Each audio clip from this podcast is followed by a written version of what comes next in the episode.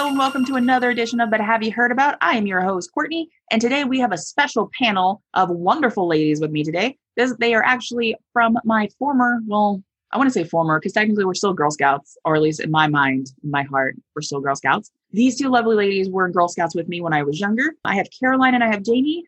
Hello. Hello.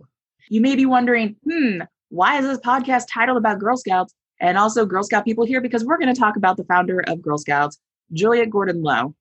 There's a lot of, I wouldn't say misconceptions, but she honestly should have had a movie made about her by now, just because of everything she kind of went through and the fact of she's a product of her time, but also propelling girls to be more than just seamstresses at home. Just reading over some of her biographies and stuff, and like some of the tidbits. I mean, she was, first off, she was born right before the Civil War in Savannah, Georgia. Her mom was from the North, I believe Chicago area, and was very anti slavery. But because that literally is how her husband made his money, to have that elite lifestyle that they had in Savannah, she couldn't really be like, we can't, we can't, we can't have anything to do with slaves. They didn't own slaves, but they worked within the cotton producing business aspect of it.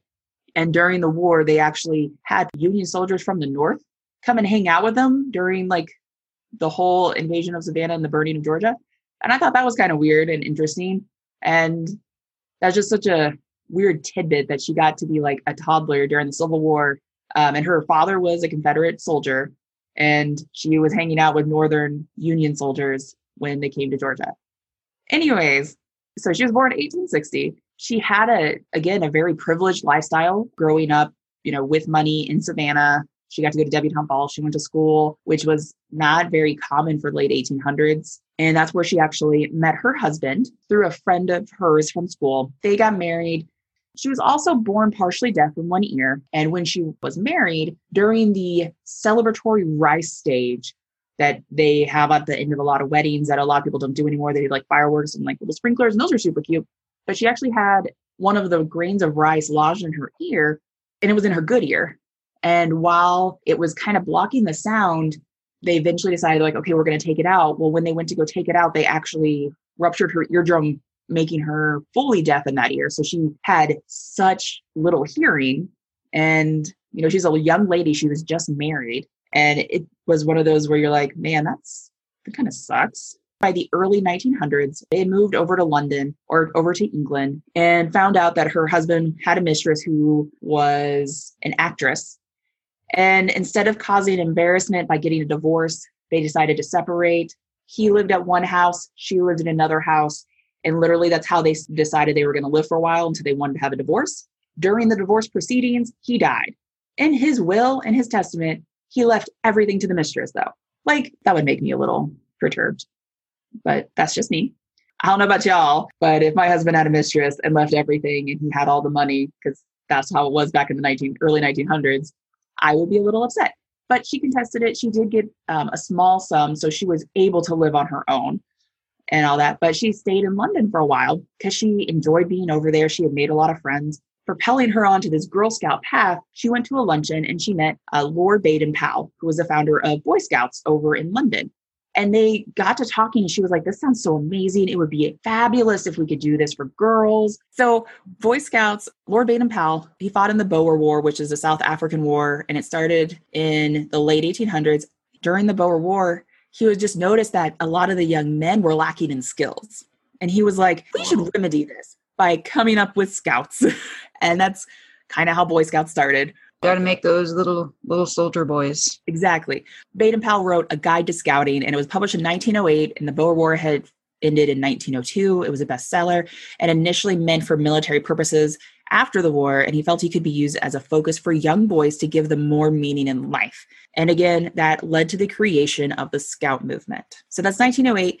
He meets Daisy, Julia Gordon Low, 1911. So Boy Scouts, the whole movement in London is going for a couple years, and she literally had this good fortune to be seated next to him.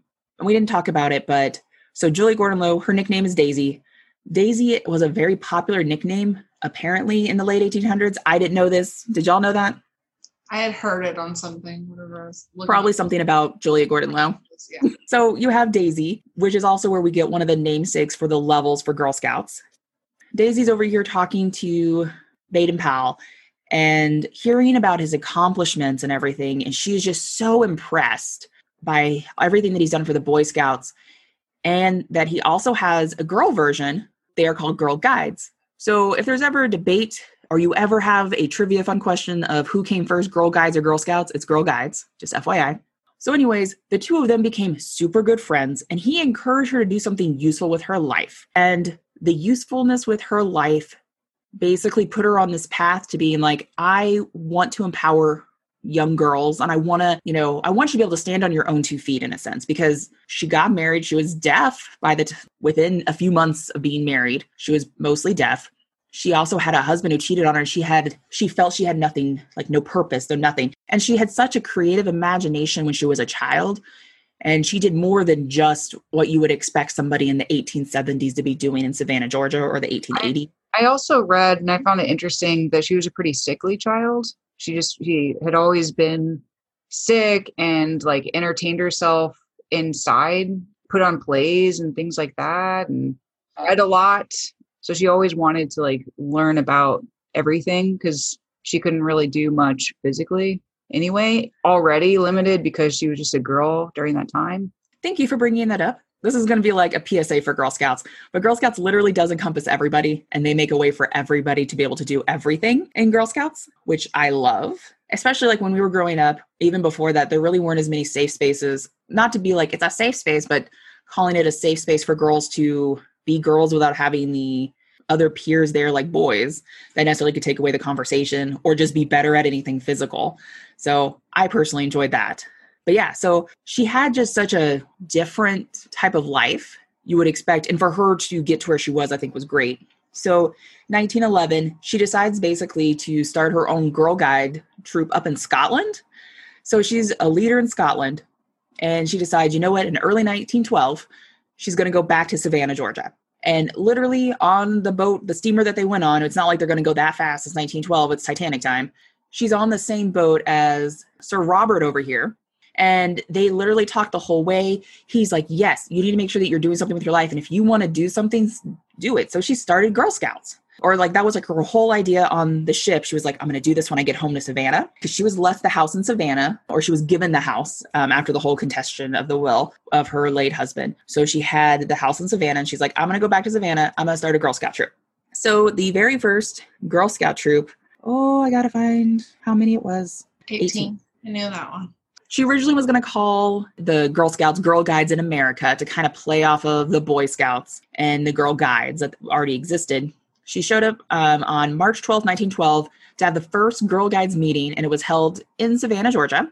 And as Caroline pointed out to me a hot minute ago, there were 18 girls that were there for the very first time. And they came from, you know, not just people of family that she knew, but Who the first one was? no, who was the first girl that signed up? Her niece, who was named Daisy after her. Decided that since she was her niece, that she got to be the first that she started. I didn't know that.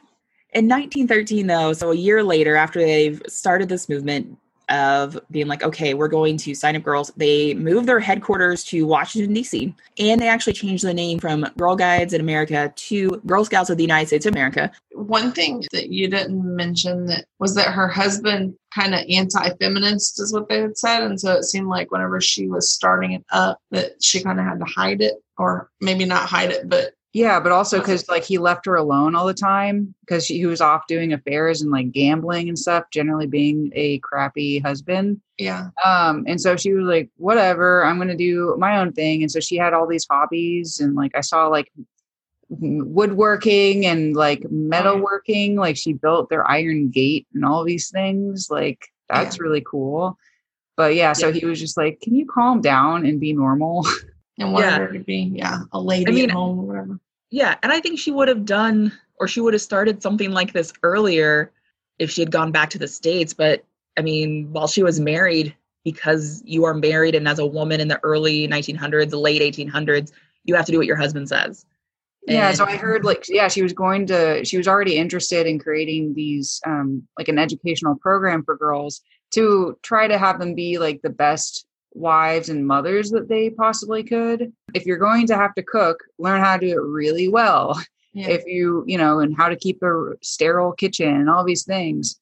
and like that's cool but then by the time her husband died and then world war one it was like oh we need to be able to do more than just and i thought it was really in- uh, interesting that that's what they talked about was you know they're they're pushing to be better wives because you know that's where you're going to end up anyway and that seems to be a common misconception now even that like that's why everybody talks about the girls people who are very passionate about the girls being in bsa are all about well all they do over there is learn to cook and sew. But i like both organizations but our girls like from our troop that's not how most ended up. We ended up with such a big variety of girls who do completely different maybe not all girl typical things you know? Yeah honestly like boy scouts is more restricted in the activities that they do and then girls it's like okay whatever you want to do we'll empower you to do it you know? Right.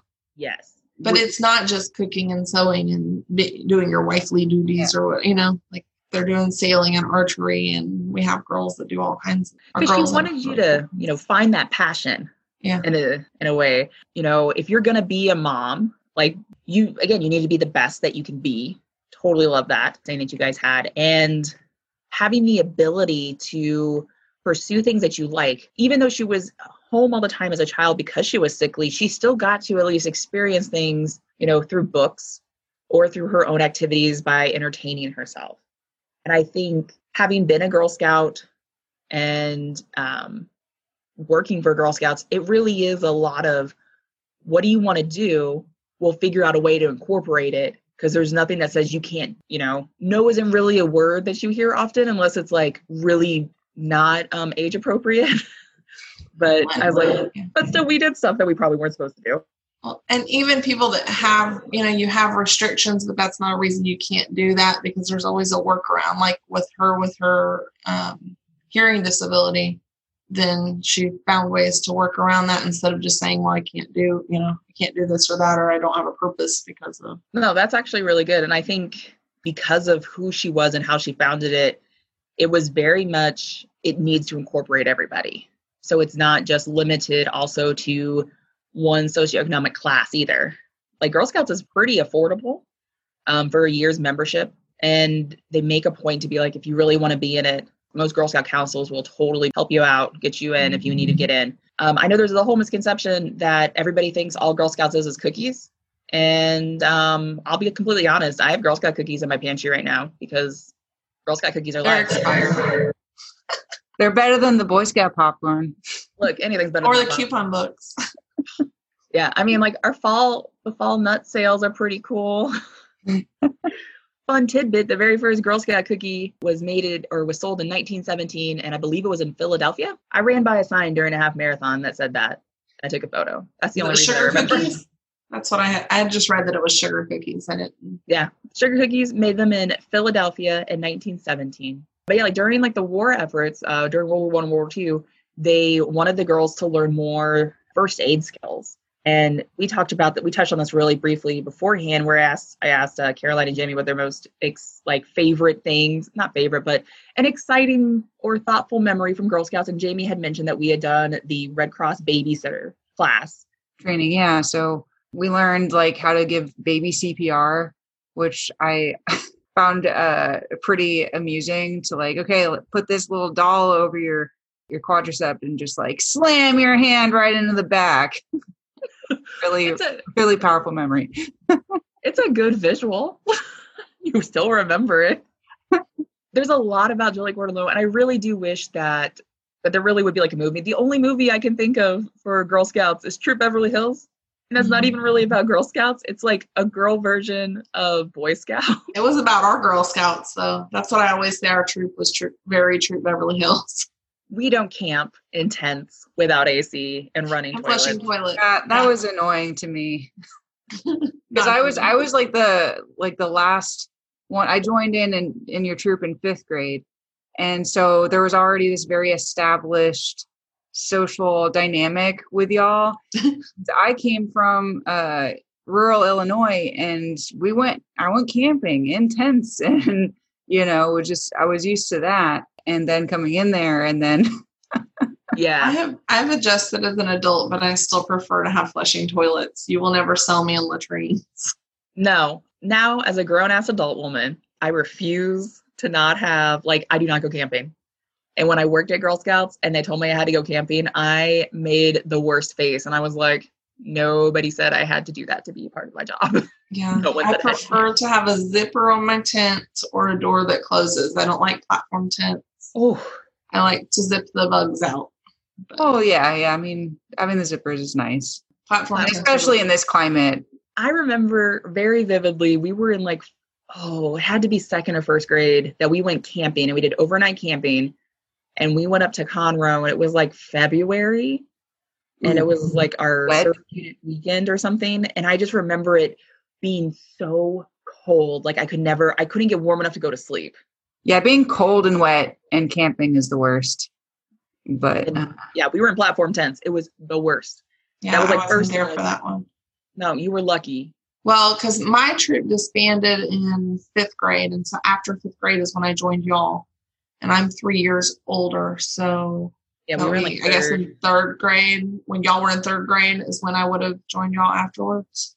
yeah, So you got to hang out with us. Look, I Mhm. guess if our leader was here, she could have told us these dates, but well, slacking Mm. off as usual.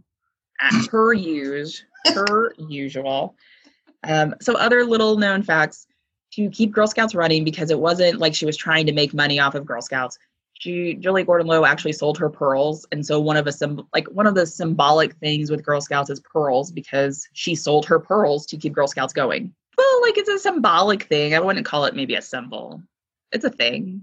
I know that she sold her pearl necklace, and I know that her cheating husband gave her syphilis. Oh, I didn't know that. Yeah, I know that for some reason when she had uh, cancer, I mean, she eventually died from cancer, but one of the treatments was uh, ingesting lead. Oh yes, Like, dang, dang, and it didn't work for some reason. for some reason. Yeah. some reason ingesting lead the fact that she lived after doing that for like a hot minute is uh I that's mean, pretty notable there's still people today telling you to ingest Clorox. So I mean, I guess there's alternate treatments. Maybe weren't always questioned. and we also used to put mercury into our bodies so My aunt used to play with it in her hand when she was a kid. Her and her friends, they didn't know any better. the things you don't know that Yeah. now i'm happy we do know because of science Yeah.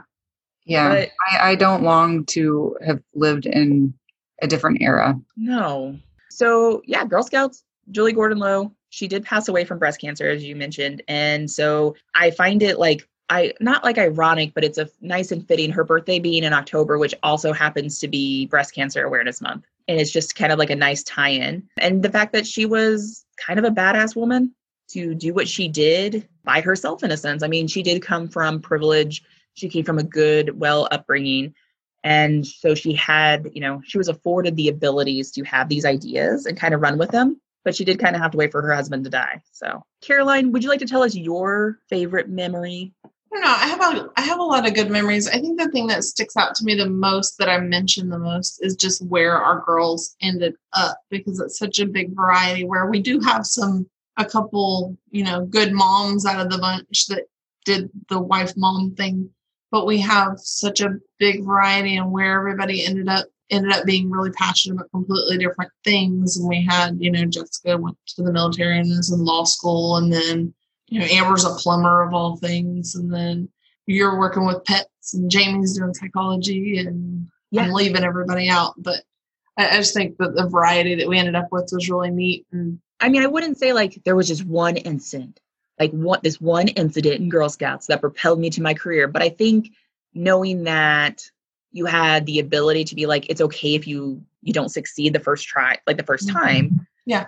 Um, I think that was a something that just kind of stuck with me. one that you don't have to like everything. You don't have to be good at everything. You can try things, and maybe that's not going to be your thing, but you could try it out. And I mean, you did archery and stuff like that, and you know, Ashley Yeah. sailed and worked for NASA. I mean, I don't know. I think I just think the variety that came out of it is cool when everybody you talk to just thinks that girls do nothing but sell cookies and learn how to cook. Yeah.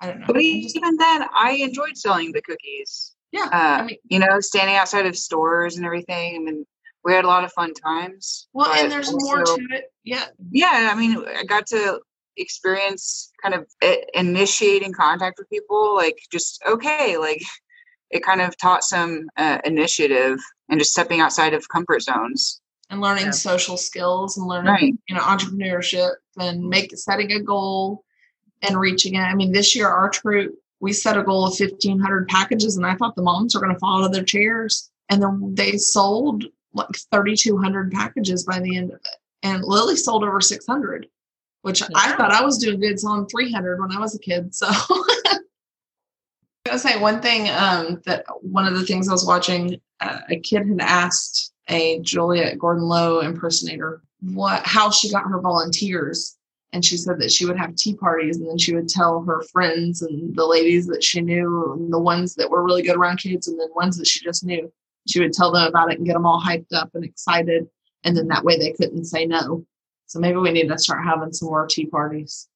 So, is there anything that you guys want to mention that you guys maybe read when you're thinking about, or things you remember from being a Girl Scout, either about Juliette Gordon Low or even like the history in general of Girl Scouts? I didn't want to go into huge thing talking about Girl Scouts, but obviously it's evolved over the years. what does it tend to look like with like teenagers these days From my perspective, a lot of girls are still dropping off in like middle school just because you are fighting for attention, depending on like whatever their passion is. But the girls that are in Girl Scouts, but the ones that I got to know were impassioned by Girl Scouts and they really liked what they were doing. Um, and they would kind of use their other stuff that they were doing for those service hours, still getting those higher awards because they look really good on, you know, a college application for your Girl Scout Gold Award, which is the equivalent of the Boy Scouts Eagle Award it still has that same level of you started a project. Girls that finish that, I think, like if you see that and it's a goal you want to obtain, you stick around and you stay in Girl Scouts for that. I think that they have a lot more like freedom and ability to do things. Like I don't remember having half of the fun programs when I was in high school or like I think Girl Scouts opens up doors and I think that i got a job because i was a girl scout. It was in college. It was just a work study job. The person who was hiring she was a girl scout leader and she saw that on my resume and just point blank said oh you're a girl scout. And like just, that was that was a deciding factor for me. That was in educational psychology research and so that definitely like influenced me. Opened doors Are there any last remarks you guys want to make about either Julie Gordon Low or Girl Scouts? i'm glad it's still going on and it's it's a good organization On that note, I'm going to end this lovely episode of Ms. Daisy Julie Gordon Low and Girl Scouts. With that, I hope you guys have a fabulous rest of your day. Thanks again for listening. I'm Courtney. Was joined by Caroline and Jamie, and have a wonderful rest of your day. Bye.